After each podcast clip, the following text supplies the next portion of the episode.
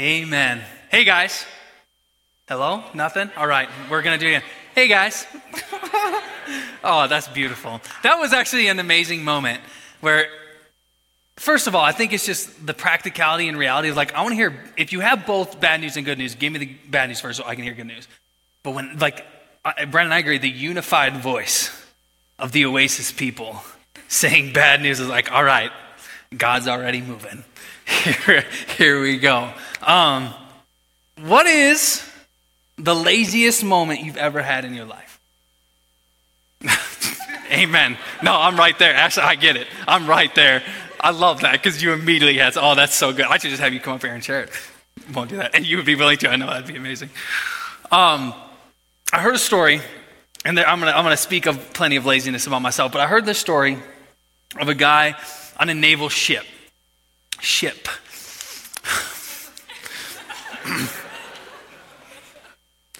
Brennan, it's rough already, man. On a naval ship. Man, that's, that's horrible. I'm not going to say that word again. He was, there's this guy who was the operations officers, known as the OPS, of this entire ship. I already lost it. But he was not a morning person. Can anyone relate to not being a morning person? Is there anyone that give me show of hands something? Okay, not being a morning person. I'm I'm kind of a morning person. I don't mind getting up. I get up. Um, my wife is not a morning person, and so I was reading this story and I was honestly imagining my wife as this operations officer in this on this naval ship. And you know if you're not a morning person or if you've seen those people who are not morning people, they wake up and they're like they're groggy, right? Is like blurry eyed. It's like an hour and a half to wake up after they shower, right?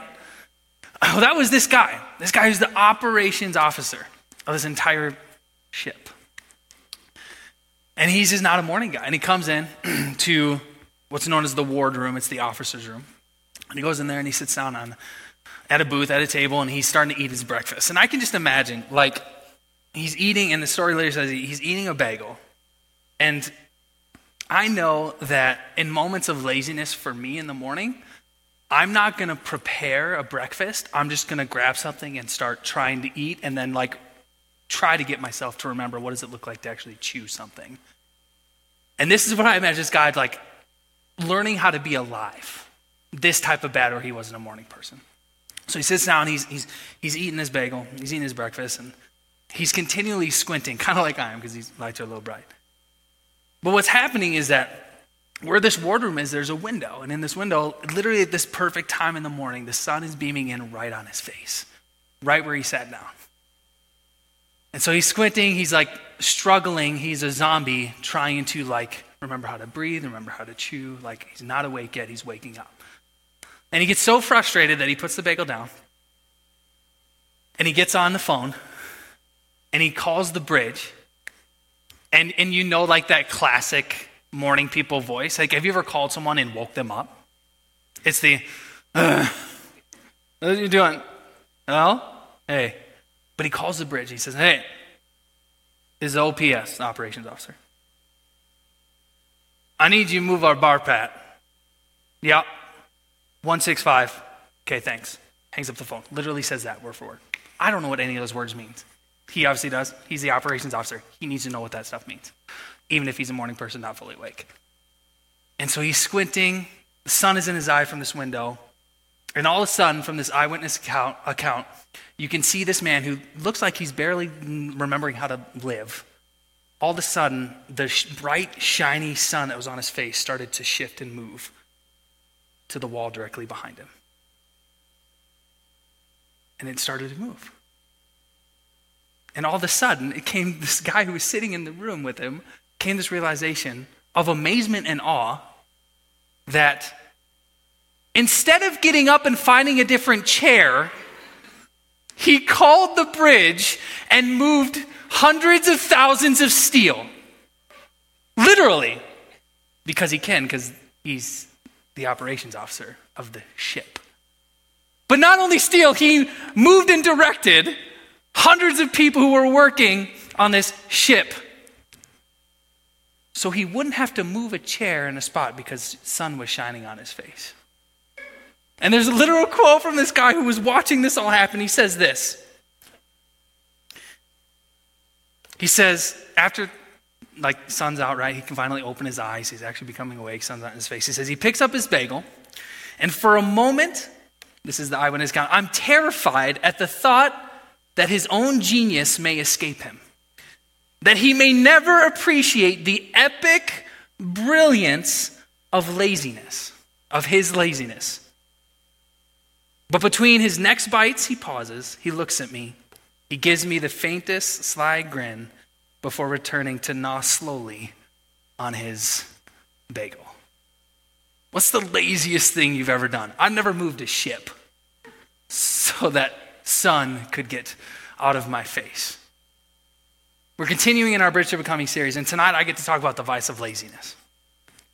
And now I don't know this guy, right? I don't know if he was actually like laziness as a person, like that's a vice that he struggled with and he, he dealt with. This was a one time thing. But remember, our vices are not just these one time moments where we press into doing the thing we ought not, not to do, it's a pattern.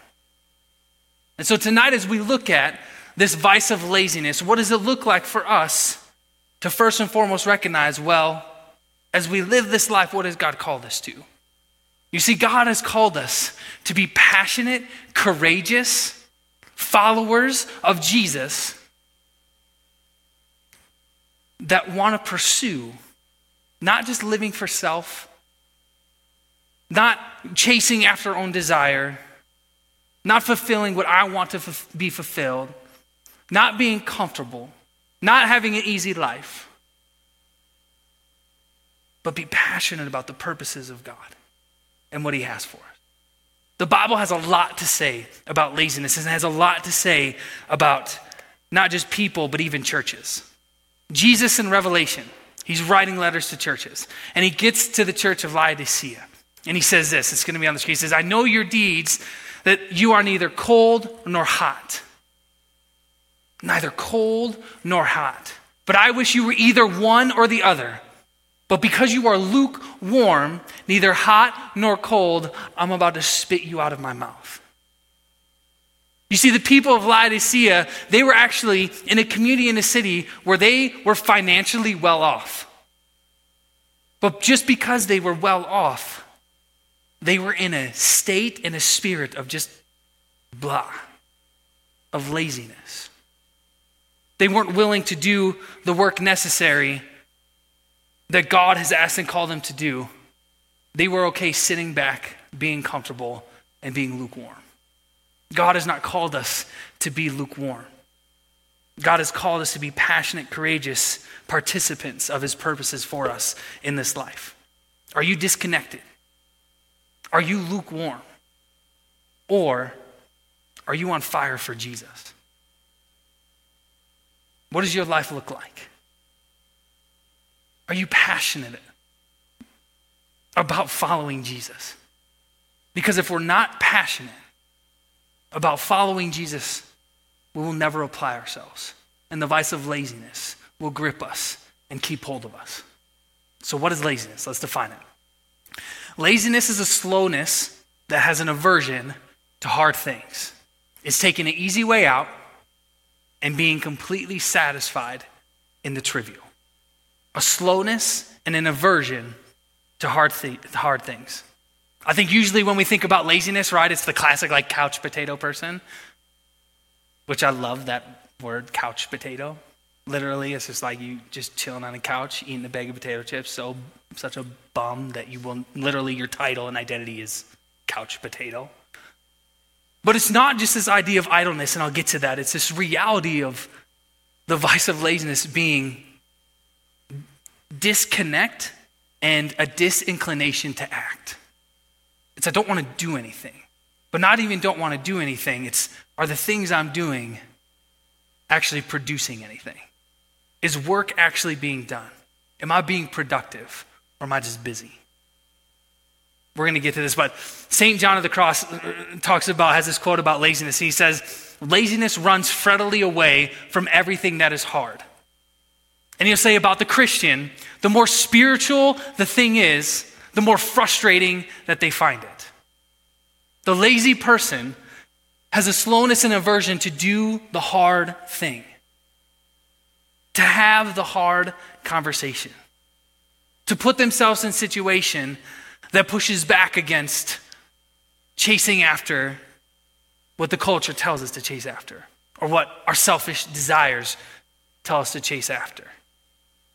And in that, when I'm chasing in laziness what I want to do and being comfortable and having an easy life, I just get frustrated when I hear the things that I'm not doing in following Jesus. Again, the Bible talks a lot about laziness. And Proverbs is a beautiful book that we're going to dive into a little bit for the next couple minutes, talking about this person called the sluggard. And the sluggard, literally, as I say that word, is a lazy person. So open your Bible if you have it, Proverbs 26, verse 13 through 16. And know this anytime a proverb is read and we read through Proverbs, these are not promises, these are principles. This is saying, okay, if you tend to and pursue living life like this, this is most likely what is going to happen. This is not a promise, but this is a principle. It actually helps us live the life that God desires for us. So, Proverbs 26, let's read this together. 13 through 16 says this A sluggard or lazy person said, There's a lion in the road, a fierce lion roaming the streets. 14 As a door turns on its hinges, so a sluggard turns on his bed. A sluggard, a lazy person, buries his hand in the dish. He is too lazy to bring it back to his mouth. That sounds ridiculous. Think about that image. The lazy person puts his hand in a dish. Think of your utensil. You put your spoon down, you take one bite, and you put it back in. So you've already started the process of eating. It says the sluggard or the lazy person is so lazy that they're not willing to bring it back up to their mouth. That sounds ridiculous. But the brilliant, obviously, it's God, giving these words to the man writing these proverbs is trying to tell us something more. And then finally, a sluggard is wiser in his own eyes than seven people who answer discreetly. If laziness is a slowness and aversion to do hard things, it's taking an easy way out, it's desiring and liking the trivial, things that ultimately don't satisfy, then the lazy person is one who desires comfort and complacency. The sluggard is someone who's going to pursue in everything that they are comfort and complacency, an easy life. Ease is their end. Whatever I have to do not to work, and excuses are their weapon. And as we read through this proverb, verse 13, he's saying the sluggard's going to say there's a lion in the street. He's a Roman lion who's looking to kill. Is literally an exaggeration and a lie made up so that the lazy person is making excuses to get out of responsibility. He's saying, I'm getting up out of my bed, but I, can't come out of my house and go to work because there's a lion in the street. How insane does that sound? Remember at the end of that proverb, what does he say? Well, the, the sluggard is wiser in his own eyes than seven men who answer discreetly. Not only does he not realize the excuse that he's making is ridiculous, it actually doesn't make sense, but he actually believes it. What excuses do you make in your life to avoid the hard thing? For me, this was really, really tough. As I was preparing, as I was reading, as I was praying, God put into my soul my heart excuses that I was making where the vice of laziness had gripped my soul to not do the hard thing. I love young adult ministry. I love not just hanging out with you guys but worshiping with you. I love being able to encourage and shepherd and pastor. I think that I am okay at being a young adult pastor. You know what I'm not good at? Is discipling a toddler, and I have two of them. Because what would happen is I would see my now six year old, but even a couple years back, my four year old, I see my, my, my eldest son, Wesley, and I would look at him and was like, okay, I know how to share the gospel with a young adult. I know how to challenge and encourage a young adult. They have these questions that are not, hey, dad, can I have a snack? It's deeper and it's more. And so I made the excuse in my head that I'll just wait for Wesley to get older and then I'll know how to disciple him and I'll know how to encourage him. And I can teach him then how to share his faith and share the gospel because right now he just doesn't get it and understand it. And I was making excuses because the vice of laziness had allowed me to make an excuse to avoid what was really hard for me. Where in your life are you making excuses? Where are you avoiding the hard thing? In verse 14, it says, A sluggard buries his hand, or as a, as a door turns on his hinges, so a sluggard turns on his bed. As you know, and you look at a door, if you were to go to the door and you were open and shut that door, where's the hinge going? Nowhere, but it's moving a lot. Busyness does not always equate to being productive. We think that the opposite of being lazy is filling our schedule with things, is saying yes to everything, but the reality is what's happening is we're more busy than we've ever been and less productive than we ever will be. The workaholic can still be lazy because busyness doesn't always equate to being productive. I don't know about you, but me and my wife a little too much love the snooze button. I don't know if you're like us. It's that nine minute, just like, all right, I can, I can, I can stay in bed for nine more minutes. And then there are some mornings and sometimes where I've all of a sudden hit the snooze button four or five times. and that nine minutes turned into nearly an hour.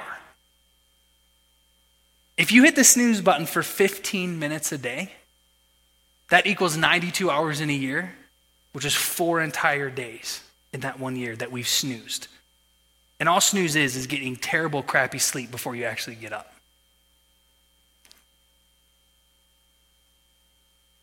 Like door on hinges that continually move is like a sluggard who rolls around in his bed not willing to get up.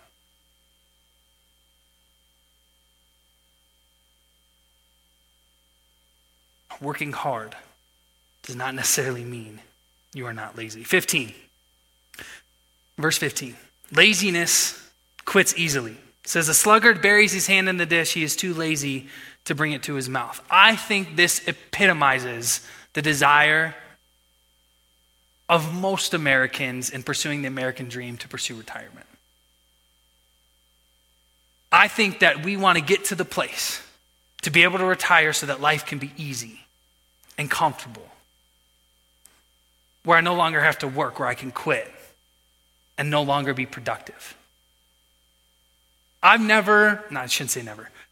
When I've figured out and, and seen in my life and pursued Jesus wholeheartedly, whether I'm a pastor or not, I don't want to be a person who sits at home away from people, not pursuing Jesus, not pursuing relationships with people who don't know Him, in retirement, being comfortable and complacent and having an easy life.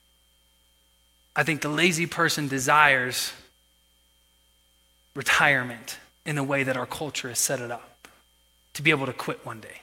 Now, this doesn't mean you have to work 40 to 60 hours every week for the rest of your life. I'm not saying that. But I still believe that even in retirement, God is asking us to be patient, uh, passionate, courageous followers of Jesus, to participate in his purposes of the world. Laziness is faint heartedness. It's an unwillingness to get into the battle and to get dirty, to do the hard thing. Laziness weakens and diminishes. Laziness allows us to be e- easily intimidated. But laziness is not just idleness. Laziness presses into the sin of disconnecting. It allows us to be okay with the evil in the world. Laziness sits back and doesn't speak up when we know of physical and emotional and spiritual abuse in homes. Laziness allows the well fed and well off to not serve and help those who are in our community that are not well fed and not well off. Laziness in the church says that social justice is not a part of the gospel. laziness in the church is okay with consumerism, with individualism. Laziness is not just the lack of information and knowing that there are things in this world that we can help and pursue and bring Jesus to. See, the information is there. Often, what happens is laziness allows us to lack inspiration. Where it's not that we don't see the problems, it's the vice of laziness says, it's not your job. The vice of laziness allows us to sit and be disconnected. So, some questions from that, and then we're going to move past laziness. What do you disconnect from? Who are you disconnected from? Do you make excuses like I have to get out of responsibility? Are you busy but lack something to show for your busyness? Do you start things like your meal and then let your hands sit there because you're too lazy to bring it to your mouth but not finish them? Do you change commitments too quickly? Are we lazy?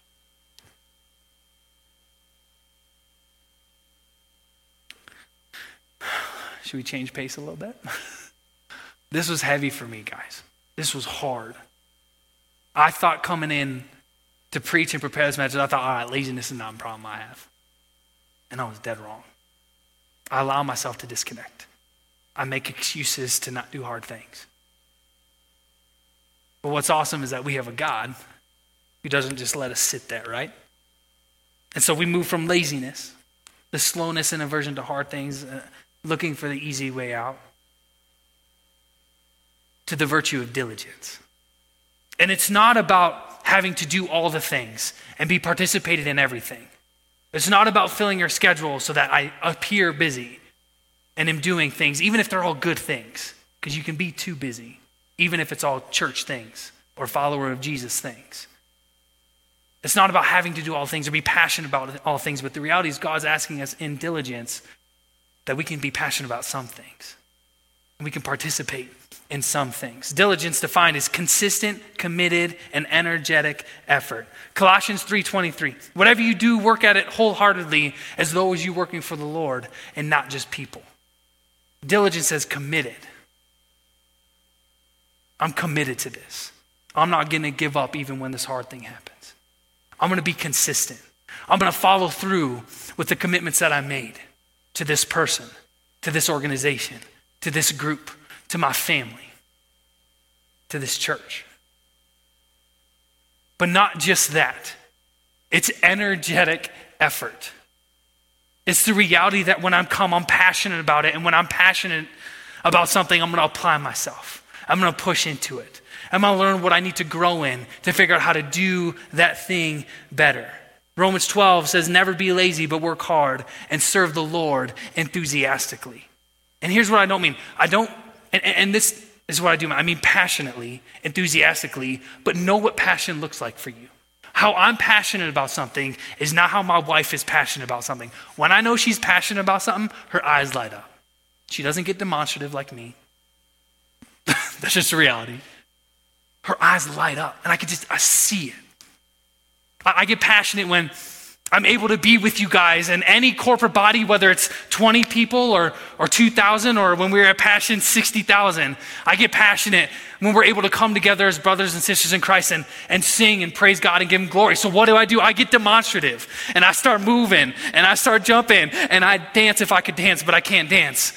But then I try to dance and I remember I'm not good at that.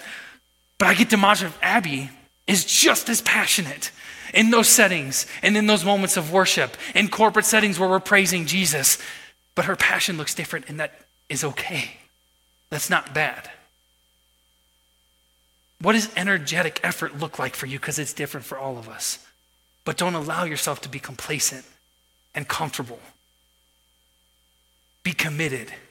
That's what diligence says. Be consistent and be passionate. And here's what this looks like Proverbs 13:4 tells us this it says, The soul of the sluggard craves and gets nothing, while the soul of the diligent is richly supplied.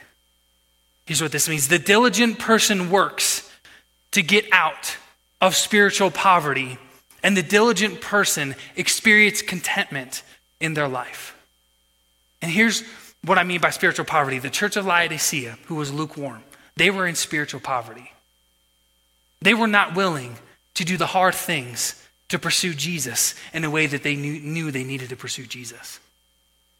They were not consistent, committed, or passionate about the things of God. Now, this is different than when Jesus says in the Sermon on the Mount of, Blessed are the poor in spirit. To be blessed as one who is poor in spirit is to have this recognition that I need a Savior. To experience day after day spiritual poverty is to say, I don't need to change. The diligent person is able to get out of spiritual poverty and is able to experience a contentment in this life that is beyond anything you can ever imagine or understand. Diligent people find contentment not with the outcome of their consistency or their commitment or their effort. Diligent people following Jesus through the power of the Holy Spirit find contentment in the faithfulness of doing the hard thing that's been asked. Contentment in Christ, knowing that He is the fulfillment, not the fruit that comes from the labor and the work that's been accomplished. You see, the diligent person ultimately pursues commitment and understands their calling. This is where the inspiration comes, where the lazy person has ease as their end, comfortability as their goal, excuses as their weapon. The diligent person understands whose they are and who they are. The diligent person recognizes that they are a part of a calling and something bigger than they could ever imagine or accomplish on their own. They are called into a beautiful, intimate, incredible relationship with the creator of the universe. And then from that are inspired to go and share that relationship with the world. The grace of God given to us through his son, Jesus. The diligent person is able to be committed and consistent and energetic and passionate because they understand their calling as a son or daughter of God. And they understand that the life we live in now is a temporary one. The world we're experiencing as it is now is not our home. There is something bigger and greater waiting for us. But just like last week, what's awesome is I'm not just going to sit here and say, okay, there was laziness, good luck, pursue diligence now. The whole idea of this series is we want to rest in the reality that God gives us means of grace to actually not just pursue, but live out the virtues that He's called us into. And so, for the means of grace this week, last week we went from lust to purity, you had to rest and live out and understand the means of grace of love. To go from laziness to diligence, we have to understand and move into the means of grace of courageousness, of being courageous. The means of grace is courage. You see, the lazy hope life will be easy and fun, quickly distracted, desiring inaction. They're afraid and lose heart easily, making excuses day in and day out. But the means of grace of courage, as we step into this, will help us become the diligent people that God has asked us to be. Now, courage is simply this it's sturdiness of the soul, it's a willingness to run the race marked out for us with perseverance. This is Hebrews 12 1 says, Therefore, since we are surrounded by such a great cloud of witnesses, let us throw off everything that hinders and every sin that so easily entangles and run the race marked out for us with perseverance. Courage says, I have a sturdiness to my soul. It's not just a mindset that I need to make a brave action and step into something. It's saying, no, there's something holistically about me that is able to take that step, that is able to push into diligence, that is able to be consistent and committed and passionate. for us to become courageous followers of Jesus, Jesus who move from inaction, indifference, and apathy, from desiring ease and comfort and idleness and disconnection, to ones who diligently pursue the plans of God, we need to have an expectation adjustment, right? You've heard me talk about expectations all the time. I think expectations lead us to great disappointment when they're either unrealistic or not prayed about. What happens in the church and in our world and our culture is we become lazy and we live into that vice because our expectation about life is that it's supposed to be fun and easy, is that it's supposed to be comfortable. And I'm not saying fun is bad, I like to have fun. I think sometimes I'm a fun person. Depends on who you talk to. But the adjustment that needs to be made when it comes to expectations is life is not just about having fun, and life is definitely not about having an easy one or a comfortable one. Life is about the pursuit of God and His agenda. Life is about trying to understand that calling, not what He has called me as a son or daughter, but what He's called me into in making disciples of all nations and letting the world know that Jesus is Christ, God, Savior, Messiah, King, and Lord. And this does not happen in a self willed reality of trying to pursue and build up courage within ourself.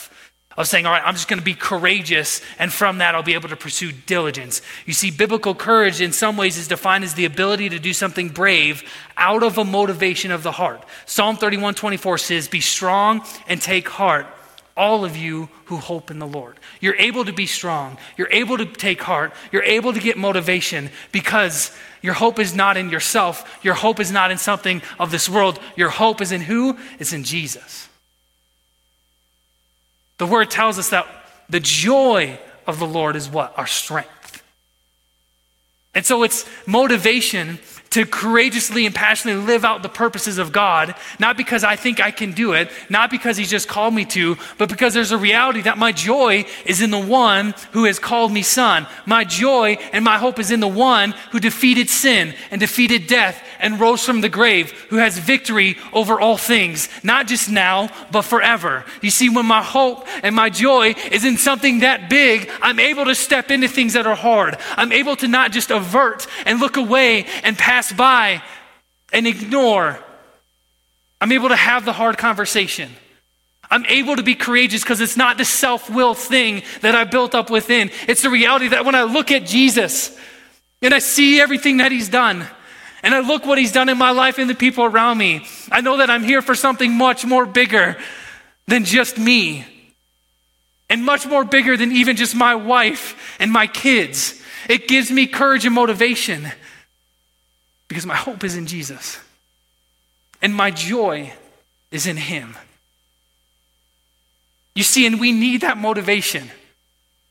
Because it takes courage to trust God with your finances, especially as a college student and young adult.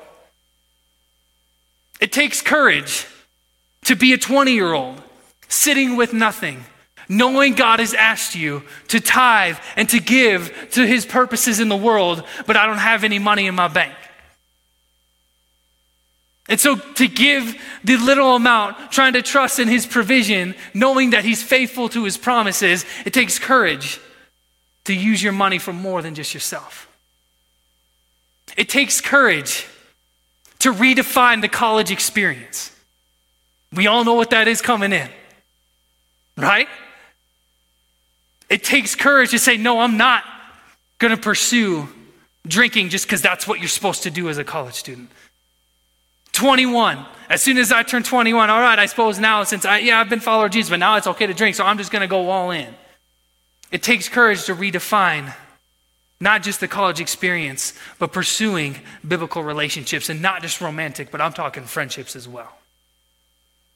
Where the world uses people, where selfish, lazy people use people for their own advancement, it takes courage to say, you know what? I'm done having relationships like that. I'm going to put biblical boundaries around my relationships. I'm going to put biblical principles and practices into my relationships. I don't care if that's not how my friends are doing it. This is what I'm going to do. It takes courage as a young adult to put Christ ahead of your career. But when you have your hope in Jesus, when your joy is in Him, that courageous motivation is not a self will, it's a reality that we are part of something more. And because we are part of something more, I don't know about you, that gives me courage to be committed and to be consistent and to be passionate about, Jesus and what he desires, not just for me or my family or for you, but what he desires for this campus and community. It takes courage to rethink retirement, to go against culture. But how do we do these things? Four, four practices. What it looks like. And this list is not exhaustive. This is not like these are the only four things you have to pursue to figure out what it looks like to step into the means of grace of pursuing diligently the purposes of God and doing that courageously. These are just things as I've talked to Pastor Steve as he did his sermon series. I've looked at it, I was like, yep, these all look good. I've done all these and I want to do all these. To practice courage, we need to first and foremost pick faithful followers to imitate. The Bible tells us and has stories time and time again of incredible people who loved Jesus, who made hard decisions, who did hard things, who didn't avert, who didn't stay in comfortability and ease. You have people like Joshua and Caleb, who were two of the 12 spies, going in and sent in as 12 spies to the promised land to go and do some recon. And they went in and they saw the land, and all 12 came back, and 10 of them said, The land is beautiful and there's plenty, and it's everything that the Lord described, but it's too well defended. We can't enter in. We will lose. We will die. And Caleb and Joshua come back, and they said, The land is everything the Lord said. Because we have God on our side, we can take it. Because He will take it. Because He has promised it. But there was disbelief within the people. And so God kept his people from entering the promised land. He kept those who, dis- who didn't believe back, except for two. Caleb and Joshua not only were able to enter in the promised land because they preached of God's faithfulness, knowing he was going to be able to do what he said he was going to do and bring them in, they were actually the leaders of God's people. You read in Acts 3, Acts, chapter 3 and chapter 4, of Paul and John, and they're going to the temple to pray, and they come up to this blind beggar. And he asks for money, and, and he said, ah, We don't have money, but what we have is something greater. And they pray for him and they heal him. And the religious leaders were not okay with that because they didn't like Jesus being preached. Because Jesus being preached pushed back against what they desired, which was power, to stay in control, to be and have an easy life and a comfortable life. So they threw them in jail. And as they threw them in jail, they started having a trial and they said, Hey, you can't preach this Jesus anymore. And Peter says, We will not listen to man, but we will listen to God. And so they threaten them and release them. And the next day they start healing and preaching Jesus and they throw them in jail again. And they want to kill them, but they don't. They beat them and release them. And they go on praising God that they were persecuted for Jesus.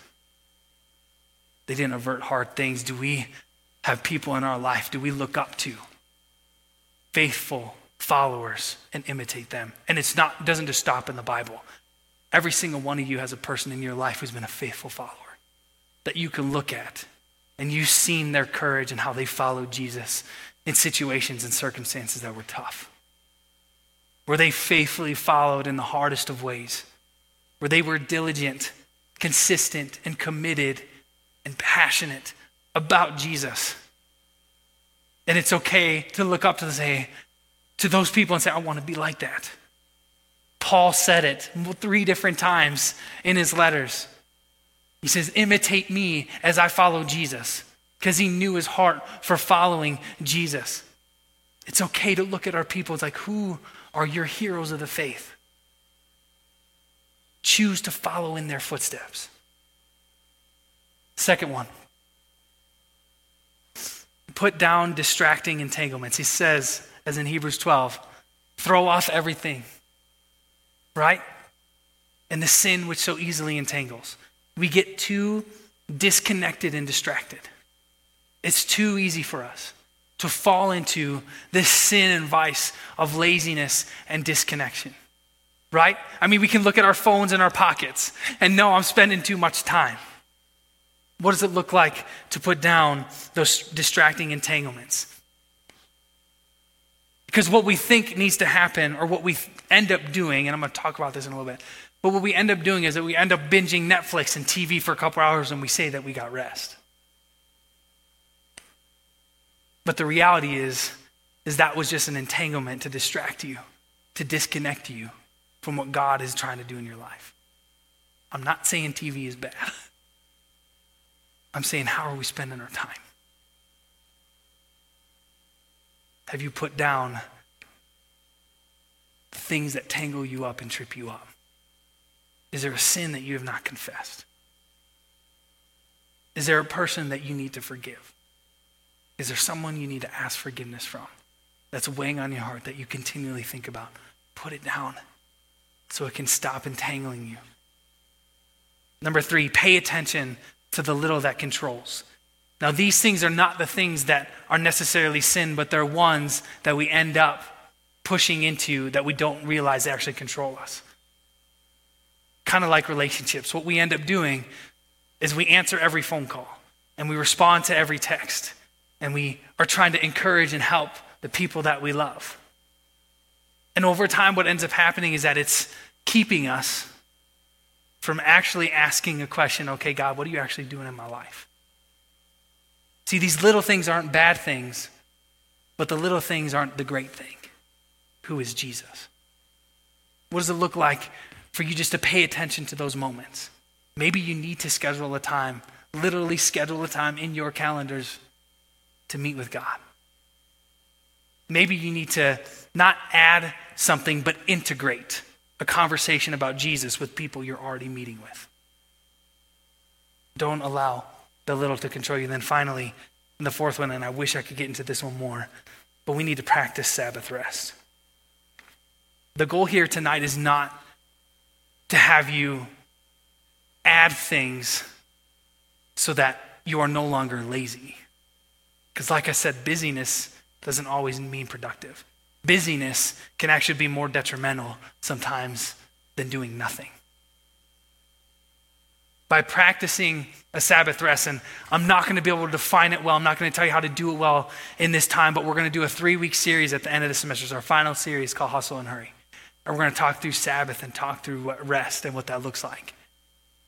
And Sabbath, just for right now, is simply this it's not a moment of rest where we pursue idleness and apathy, but it's purposeful time where we get soul rejuvenation and restoration. And here's the thing your Sabbath rest and your spiritual rest, or your rest in general, is going to hit you whether you know it or not. Sometimes when we get sick, it's because we're overworked. And so when you get sick, it's sometimes your body just saying, hey, slow down. So you can choose to be intentional with your moments of rest or you can wait and allow your busyness to take over to where you're forced to slow down. God says, practice the Sabbath rest. Get moments and times where you're rejuvenating your soul, where you're pursuing restoration. This is not sitting down on a couch, like I said, and binging Netflix for hours, because that's numbness. This is putting yourselves in situations where you're meeting with the Father where your soul is being encouraged. Be strong and courageous, knowing that the courage comes not from ourself, but from the reality that we have a hope in a risen Savior.